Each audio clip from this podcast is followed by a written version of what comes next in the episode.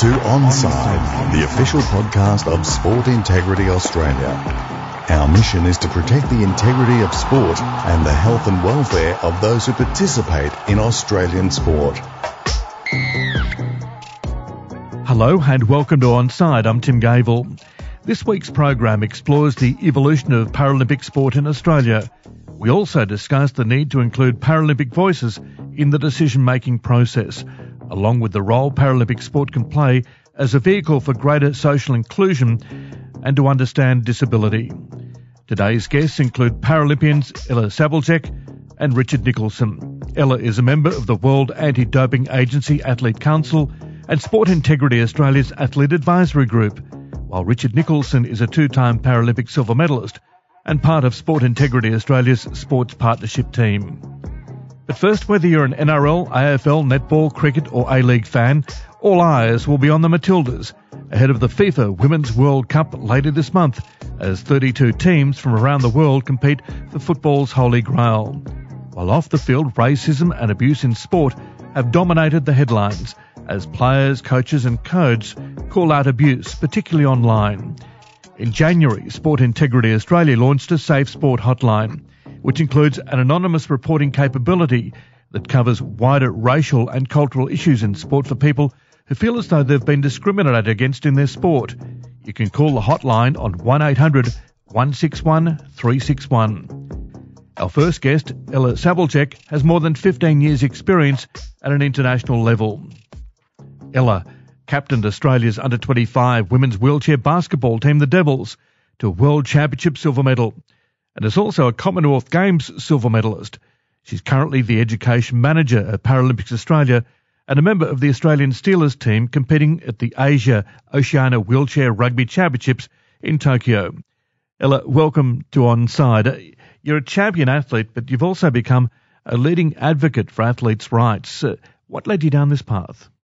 Um, I've always, you know, fought for the underdog and love um, helping athletes have their own voice. And so when I started my journey in this, it only started as a captain of a team and, you know, rallying the troops together, hearing what they have to say and relaying that message back to coaches. And then from there, it progressed. We, um, I was nominated for our International Wheelchair Basketball Federation Athlete Commission. And so there was four of us from each zone who were nominated. And we were put together as a little bit of a steering committee to help uh, develop an athlete committee or commission in wheelchair basketball. So we did all the hard work. We wrote all like the terms of reference, the statutes, and really paved the way. And the, we got a little bit of a pushback from the organisation, but once they saw that how much the athletes added value and their voice, they started respecting us and coming to us and asking for more. So that was kind of the start of where we're at. And then um, I was nominated by the IWBF to sit on the WADA athlete committee. And yeah, it's just been a journey. When you were playing, uh, of course, you played with the, the gliders at the 2020 um, Paralympics. I just wondered, did you, did you have some issues there as you were an athlete, realizing that, that athletes weren't having a say and, and didn't have too many rights? You know, it was it's not until you're reflecting upon it, when you're in the thick of it, you don't really realize that athletes' voices aren't heard until, you know, you're sitting back home after the fact and you really wish you could have made an impact or you, you're seeing things differently. So I think that reflection piece as an athlete moving forward has really like shaped how I how I carry myself and how I approach situations now. So I you know, the power of the pause. You think about it, and um, we're trying to establish an athlete committee in Australia or in Australia and also in our zone, so the Asia Oceania zone, um, and just trying to make the most impact we can where we can. So, in terms of specifics, what, sort of things are we looking at here in terms of things that you reflect on now that you think, well, it could have been done better? Yeah, so the classification system in wheelchair basketball, we had a little bit of an issue with um, the classification, uh, the IPC reviewed the classification system, and then they filtered down the results to the IWBF, and then we had we had to do a whole review of our classification system, and during COVID, a number of our players got classed out, so they were deemed ineligible to participate in the Paralympic Games. Now, it wasn't only basketball, it was multiple sports tennis, swimming, athletics, um, and just the way that the system was handled, and athletes weren't told until it was the last moment. So we didn't have time to prepare. We had it was a bit it was such a shock to the system and it was super super scary. So people's careers were being ended because of this decision. Not saying that it was There's no consultation really. no, there was absolutely no consultation. So the athletes were taken off guard. Um, you know, careers were ended. And so when formulating our athlete commission, we really pushed to have athlete voices on every different department and committee within our organisation, just so that we can be across it and then relay the messages back to the athletes to prevent something like this happening again. Now, the IPC classification review was inevitable, and it is it is what it is, and I'm, we're not disputing that, but just the way that the situation was handled to make it a little bit more seamless for the athletes to hear those decisions. So we're really pushing just to get athletes sitting in and discussing the meetings um, Yeah. to have that voice. Do you feel as though your advocacy has reached uh, its zenith to a certain degree with election to the, the WADA 20 person committee? I as, hope so. As an athlete representative, do you feel as though, okay, we've got a real chance now? Yeah, yeah, I really hope so. So I um yeah, I'm super stoked. I wasn't expecting to be nominated on the WADA Athlete Council, but you know, all my hard work and our hard work in establishing this committee and fighting for the rights of athletes, you know, pays off and my peer, peers can see that. Did you ever envisage um, when you were playing that you'd become a leading spokesperson for Paralympic rights? Did you think that No, okay, never. this is this is where I'm going to end up? No, no, No? um, not at all. I I think sometimes I think without I speak without thinking things through. Like earlier on in my career, so I'd be really vocal if I didn't like how something was handled or a situation, and all it was always around you know coach athlete and communication. So in those situations, I've had to stop and pause and like, how can I make impact here? And so I really changed the way that I led in those communication spaces to give the athlete, like to empower the athletes to say what they're thinking without repercussions or, you know, that psychological safety. Um, yeah, but no, I never envisioned that I would be here. Because if you have a look at a, a shopping list of some of the things that you're doing, okay, so education manager with Paralympics Australia, uh, you're involved with the International Wheelchair Basketball Federation Athletes Council, WADA, and you also have a role at Sport Integrity Australia as well, don't you? Yeah. Tell us about that role.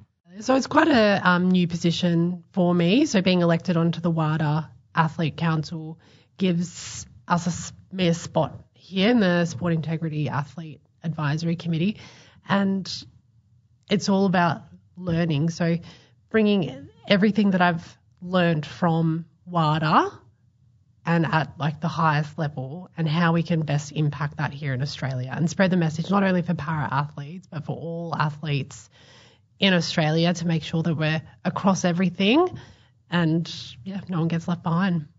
Is anti-doping a, a major issue uh, amongst Paralympians? I wouldn't say so. I think I personally haven't had a bad experience or know of people who've had, you know, multiple drug tests or tested positive or whatever else. So I I don't think it's a major issue within Paralympics. I mean, I hope not. But in saying that, we need to ensure that athletes consistently, no matter if you're able bodied or para, are getting tested the same amount. Um, there is a bit of a discrepancy with, you know, para athletes being tested, and I think, you know, I could speculate that it would come down to funding and, and whatnot, but we need to ensure that sport is clean no matter what. Is classification the bigger issue? Yes. Yep. I mean, if you, I mean, manipulation of classification? Manipulation of classification, I think the integrity there is we're getting on top of it. So we have like lots of educational pieces around misrepresenting yourself and our classification team at Paralympics Australia worked with Sport Integrity to develop Classification 101 and what to expect when you're getting classified so we can try and you know mitigate those risks early on and spread awareness and education around this is what's going to happen in classification. This is what's going to happen if you misrepresent yourself. And yeah try put as much information with the athlete and empower them to make the right decisions and choices.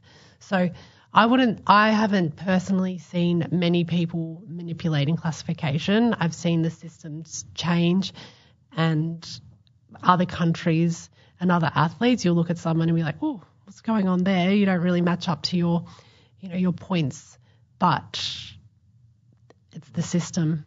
Do you feel as though sometimes uh, the Paralympic movement is, is lost in the whole thing because uh, I'm talking here about awareness of sport and uh, education uh, because the focus is very much on the Olympics. Everybody talks about the 2032 Olympics.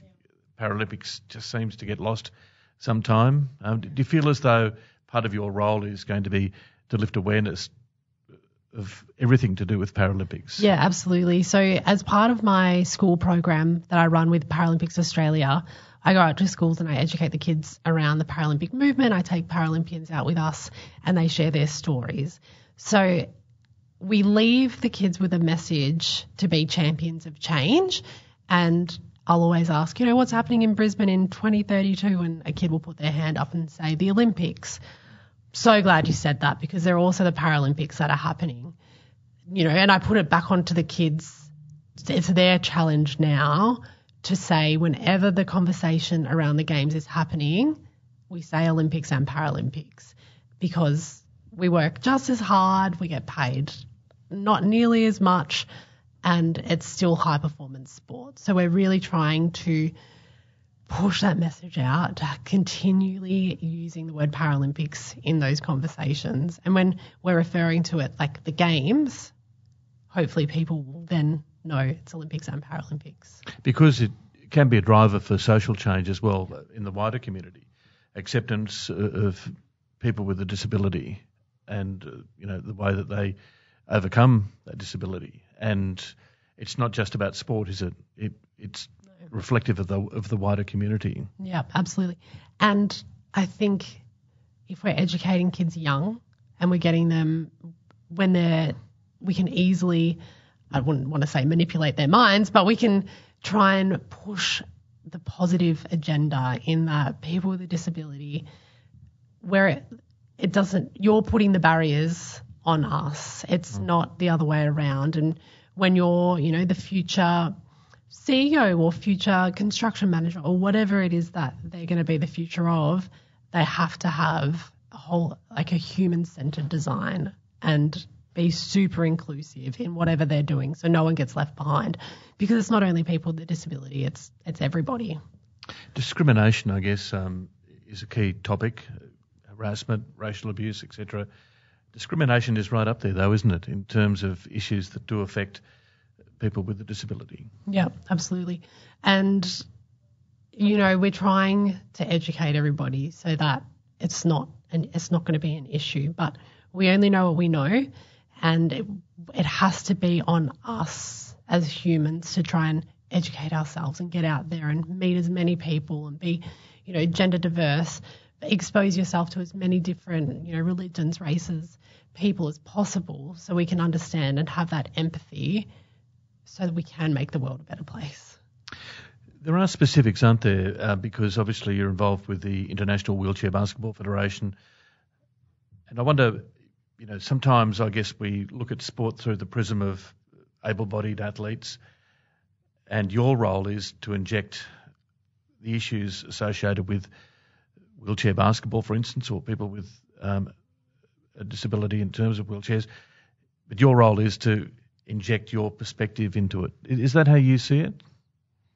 Yeah, I like to look at my role as super inclusive. So I think being nominated for the WADA Athlete Committee, I'm not only representing para athletes, I'm representing all athletes in Australia um, on our WADA committee. So for me, I've had to really understand what the issues are for everybody and try and see how we can influence that at that board level. So it's it's not an easy task, and um, I do have those unconscious biases of para always embedded because Yes. that's my experience, and whatever I can do to help change or shift mindsets of people for the better to include everybody, I'm I'm hoping we're getting the message.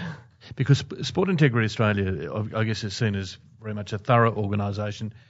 Um, sometimes the standards set here aren't applied elsewhere. Do you put that perspective as well in, into your conversations, saying, listen, we are reasonably well educated as far as um, our programs are concerned, or you know, well educated. Uh, they're quite strict in terms of testing and whatnot. Are you able to put that balance into into conversations that a lot is being done in Australia, even though we're a long way away from everybody else? Yeah, yeah, I am. And it's also really interesting hearing what other countries are doing and then how we can learn, you know, learn from what they're doing because, um, you know, over in, in Paris, not saying that this is a good example, but in France, their NADO has almost the same amount of power as law enforcement. And that, that to me was shocking but it's not too dissimilar to here in Australia. Like we work alongside law enforcement, and the rules are really clear. And if you don't understand the rules, then that's I think a, we've done them a disservice because we haven't Yeah, provided to- them to with, with enough Yeah. enough tools. So it's just for me, it's a big learning piece, and what I can take here in Australia and promote that. I'll try my very hardest. Yes. Were you aware of Sport Integrity Australia uh, prior to to joining the organisation Yeah. in this role? Did, were you aware of everything that they did? Yeah. Yeah, and it wasn't until I was looking at it from like a wider lens that I could see all the work that was happening behind the scenes. Like I could, it would like the puzzle pieces were being put together, um, just around like the education piece that we've done here at Sport Integrity Australia around supplements, and then I I could see the shift. I'm like, oh, yeah, that makes so much sense. Um, so yeah, we've had a lot to do with Sport Integrity Australia across the years. We've always had those educational pieces, um, talks, drug tests. Um, so yeah, it's not a it's not a new new thing for us. Yes, and you go out and educate others, don't you, in your role Yeah. with Paralympics Australia? Ideal uh, position, really, for a former primary school teacher out there teaching again, aren't you? Yeah, combining sport Paralympics and teaching all together. It's a uh, dream job. And, and an elite athlete Yeah. to boot. Thanks very much for joining us, Ella, and Thank you. congratulations on the roles you've achieved. Thank you so much. Our next guest is Richard Nicholson, a Paralympic silver medalist across two sports, powerlifting and on the track in the 4x100 relay. Richard's sporting journey began in 1982 at the age of 12 in archery. Less than a year later, he began training and competing in mainstream gymnastics alongside able bodied competitors. His first disability sport, powerlifting, led to his first Paralympic Games in Atlanta in 1996 at the age of 26. Richard, thanks very much for joining on side. Oh, pleasure to be here, Tim. You've had an incredible journey, and you're able to use that experience now, aren't you, in your current role at Sport Integrity Australia in the partnerships team? Yeah, I've managed to sort of combine both my athletic career or sporting career and a professional career in sports administration across uh, a number of roles in this, from the Australian Sports Commission, AIS, and now in sport integrity. What do you remember most about your sporting career, apart from the success on the track, but I guess the, the journey, the battle um, to get recognition in the first place? Um, yeah, well, along the way, I saw the evolution of the Paralympics to, and, and disability sport in Australia go from being essentially a volunteer based um, run um, sporting events to where the Paralympics are today. And, um, you know, one of the major sporting um, events that happens worldwide and, and, you know, attracting global um, viewers and, and interest and corporate sponsorship. So it's it's been a great journey to be part of that. Can I take you back to those early days, just to look about the experience that you had? Um, can you tell us some of the struggles that you had early on uh, as a Paralympian?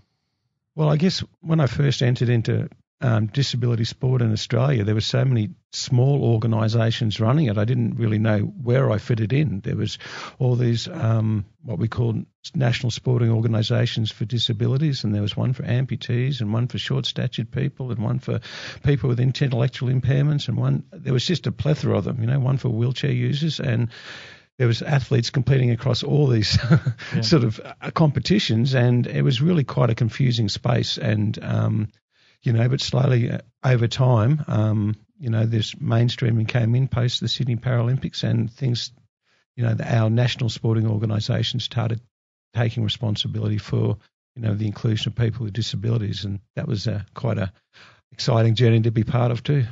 I remember in Atlanta, 1996, and uh, as soon as the Olympics finished, uh, all of the infrastructure suddenly went down. Yet the Paralympics were going to start two weeks later. Uh, that must have been disheartening.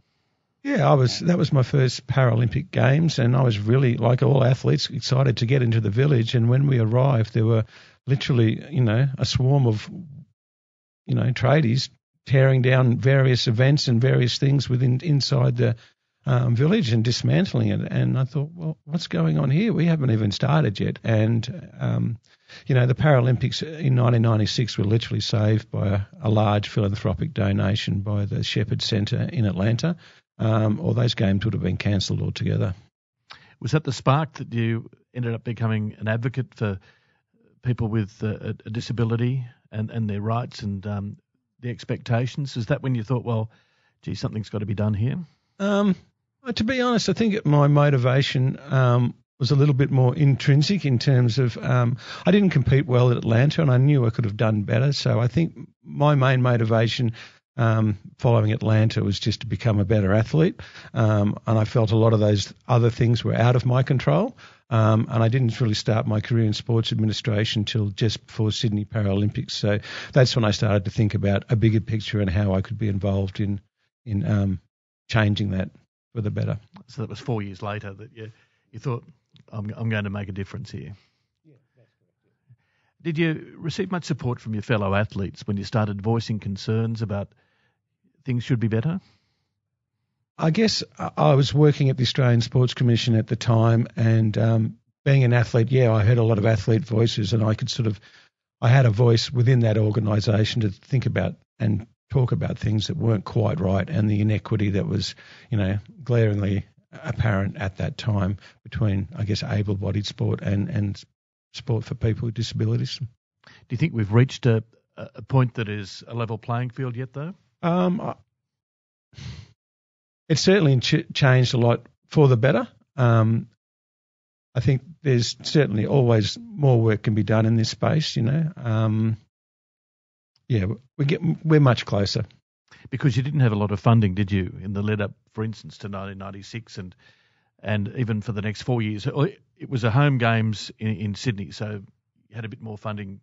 Uh, yeah, there was to, a little to, bit more funding yeah. come in um, to disability sport because it was a home games, and obviously Australia wants to do well at their home games, and we topped the medal tally, so that was you know, it was an outstanding performance by all our athletes, the administrators and coaches and everyone involved. You know, um, putting that event on and being part of that team. It was outstanding. Um, but it was really post um, 2000 and the, the, goodwill that the Paralympics brought throughout the Australian community that I thought that really spurred on um, you know the acceptance and and people wanting to be involved in disability sport. I thought post the games was the real watershed moment for disability sport in Australia. Because it's broader than sport, isn't it? What sport can bring to the table in terms of showcasing Paralympians and people with a disability in the incredible things that they can do, that translates to the general community, not just sport, doesn't it? Yeah, well, um, there, there was one incident at the Sydney Paralympic Games that, you know, really did change my feeling about sport and my role within it. And that was one day I was walking between a couple of the venues at um, Sydney Olympic Park, and there was a um, a young boy with his mother, and he said, "Oh, mum, I wonder what that that man does." You know, referring to yeah, what sport that what what what sport does that man play? You know, and um, it really made me stop and think because you know for the previous twenty years I'd heard children sort of say, "Oh, why does that man use crutches?" or "Why is that man you know in a wheelchair?" or "Or what's wrong with that man?" You know, and there's simple, fair enough questions from a young you know curious mind. Um, but this time he was talking about, I wonder what sport that man plays, and I realised that the power of sport has to change the um, perceptions of disability within the community. And you know, I was very fast learning what sport was doing for me in my life and changing, I guess, perceptions I had of myself. You know, so it was a really powerful moment. The language has changed as well, which brings me to my next point about talking about perceptions, but also the way that we describe Paralympians. You know, it's no longer people with disabilities competing in sport. It, it's Paralympians Mhm. see what incredible feats they can achieve. Yeah, the language has changed, and, and, and that's actually quite important. I think you know that society's beliefs and cultures and values are based around the language that we do use. So, um, the change in language can go a long way. And you know, leading into the um, London Paralympic Games, for instance, Sebastian Coe, you know, he was the head honcho. He was running the show, and he always. Anytime he mentioned the Olympic Games, he always mentioned the Paralympic Games in the same sentence, and he promoted there's a a six week sporting festival, you know, um, Yeah. as one event with, with two games. And uh, the language that he used and the way that the London Paralympics in particular was promoted was fantastic. So, how do you see uh, Paralympic sport and the role of Paralympians continuing to influence you being a, a former athlete, now in your role at Sport Integrity Australia with the partnerships team? What influence do you see that um, can be made through your eyes and your role here? Well, I th- just if you just look at sort of recently, you know, the current batch of Paralympians, they the articles are no, um, they've got articles not only just sort of on the back pages of sport, which was a feat in itself at some stage. You know, I remember Louise Savage winning a Boston Marathon and barely getting two lines in a, you know, in, in a news in brief.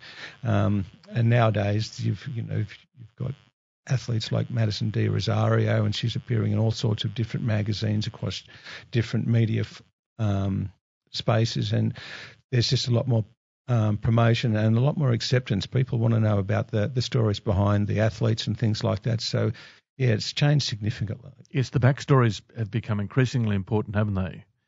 Yeah, definitely, and certainly every para, everyone has a backstory, but a lot of the Paralympic ones are are quite intriguing. You know, they're all a little bit different, of course. You know, and you've got someone like Curtis McGrath who he um, you know lost both his legs in a in a um, explosion in Afghanistan, and and you know is now one of the world's top paddlers, and he's got a fantastic backstory. And there's all every Paralympian has a fantastic backstory.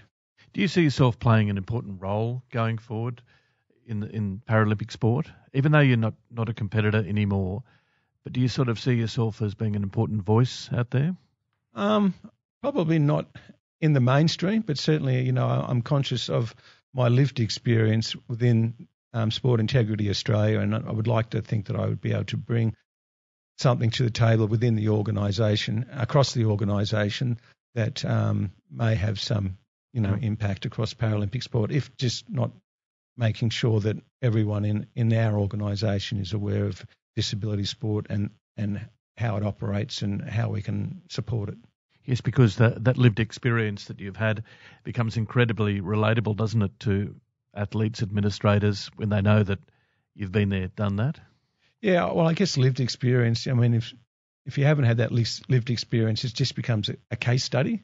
But if you've had that lived experience, I think it, it adds a lot more weight to you know anything that you might be saying or, or wanting to achieve or influence. In general life, uh, you know, it, is it easy to get around for yourself in a wheelchair? Are there things that still need to be done infrastructure wise and acceptance wise? Do you still feel as though there are important steps to be made there? Oh, Australia as a whole is a pretty good, you know, mm. well developed country, and we're pretty good in that space. But there's, yeah, there's the odd occasion where you get where there's, um, you know, there's, there's just steps. That's the only access into a building and things like that. I think overall the access, physical access in Australia is is pretty good. Um, you know, the, unfortunately, the biggest barrier to, I guess, inclusion of people with disabilities is always that attitudinal battle, mm. barrier. And you know, in the last, certainly in the last 20 years, I think a lot of those barriers have been sort of broken down, but there's still sometimes um, problems. You know, sometimes flying domestically in Australia on our airlines can be quite challenging for uh, people in wheelchairs and people with disabilities. So that still occurs. But life, uh, life's okay. Yeah, life's okay. okay. Good on you, Richard. Thanks very much for joining us and Onside, and, and all the best. And well done on your role here at Sport Integrity Australia. Okay, thanks very much, Tim. Thanks for listening to Onside. I'm Tim Gable. We'll have another episode shortly. You've been listening to Onside, the official podcast of Sport Integrity Australia. Send in your podcast questions or suggestions to media at sportintegrity.gov.au. For more information on Sport Integrity Australia, please visit our website www.sportintegrity.gov.au or check out our Clean Sport app.